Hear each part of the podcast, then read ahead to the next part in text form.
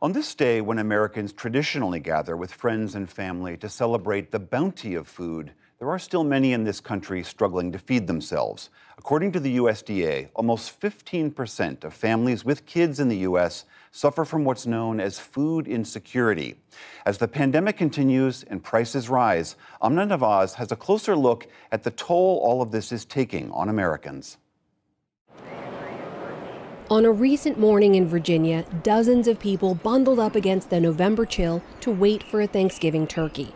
The line at the Arlington Food Assistance Center was orderly and socially distanced, and in the middle was Cynthia Anthony, a 73 year old grappling with how to make ends meet.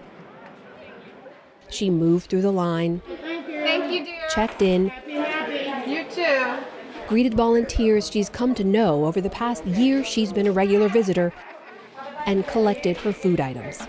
My food stamps is not enough to hold me throughout the month. $20 in food stamps don't get you nothing, and that's what I get. What did $20 in food stamps get you these days? A half a gallon of milk, a pack of hot dogs for $1.99, one loaf of bread. I might be able to get a dozen of eggs. If I don't, I get a half a dozen. That's where the $20 stop at. That's for a few days. I got 28 or 29 more days to go. Anthony is not alone. 55 year old Anna Deming started coming here after she injured her wrist and couldn't work her hotel job anymore. Here, she's able to pick up the essentials. They give me tomato or some onion, potato. They say I don't have to buy. And then there's 23 year old Jax Garnett, a military spouse and mom of five who's currently looking for work. We live on top of a Whole Foods that we can't afford to shop at. So we feel the weight of food inflation and the insecurity on us every day. A recent survey found that the pandemic made it harder for nearly one out of every three Americans to access food. And of those who responded that they had fewer financial resources, nearly half said they were eating less. You know, the minimum wage is still 725. Um, so that, um, that really is impossible to live on.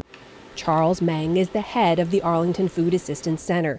He says since the pandemic started, there's one group they've been seeing more of. The typical profile is, is, really the working poor. That's the group that changes the most. We have seen an increase uh, very significantly in that particular group. One reason rising costs at grocery stores across the country. A dollar just doesn't go as far. A pound of ground beef is up nearly 18% over last year. Bacon is up 28%, eggs 29%.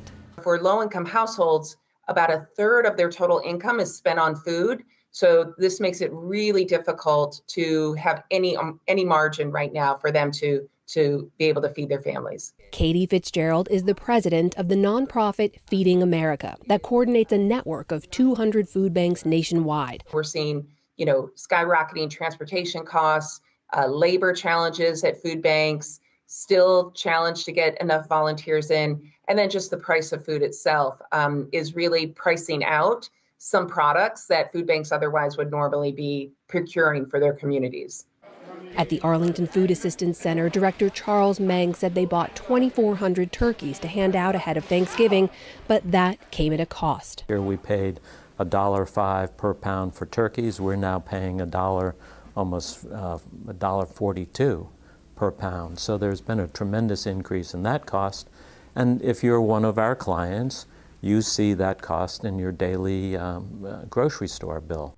Part of what's at play in higher grocery bills begins in backed up container ships in ports around the world, a lack of truck drivers to transport goods, higher gas prices. It all adds up to sticker shock on grocery store shelves, and food banks aren't immune the safety net is subject to those same pressures, right? So, um, on one hand, if you think about the supply chain backups, we have orders that food banks have uh, for canned fruit and vegetables, in particular, that that's right now a major problem that are just not being fulfilled and are delayed weeks, sometimes months. The challenges for the supply chain are not sustainable for us because they're impacting food donations as more food that would otherwise come to us is going to the secondary market. Another issue facing hungry America more than 54 million Americans live in areas with poor access to healthy food. That's why uh, food insecurity in the United States looks like obesity. We have an abundance, but it's the wrong food. In Arlington, they've made it part of their mission to help people get more nutritious foods that often come at a higher cost into their diets. With five children, Jax Garnett says it's a big reason she started coming. Sometimes you're like, okay, I don't want to make macaroni again, even though they like that. It's not nutritious. I need substance. There's a lot of other great resources that are food drives or easy pickup options, but a lot of them don't have fruits and vegetables. So to get something fresh, to get milk, eggs, fruits and vegetables, this is one of the few opportunities in Arlington that offers that. And with a turkey in her backpack, Garnett headed off, better prepared to feed her family this Thanksgiving. For the PBS NewsHour, I'm Amna Nawaz in Arlington, Virginia.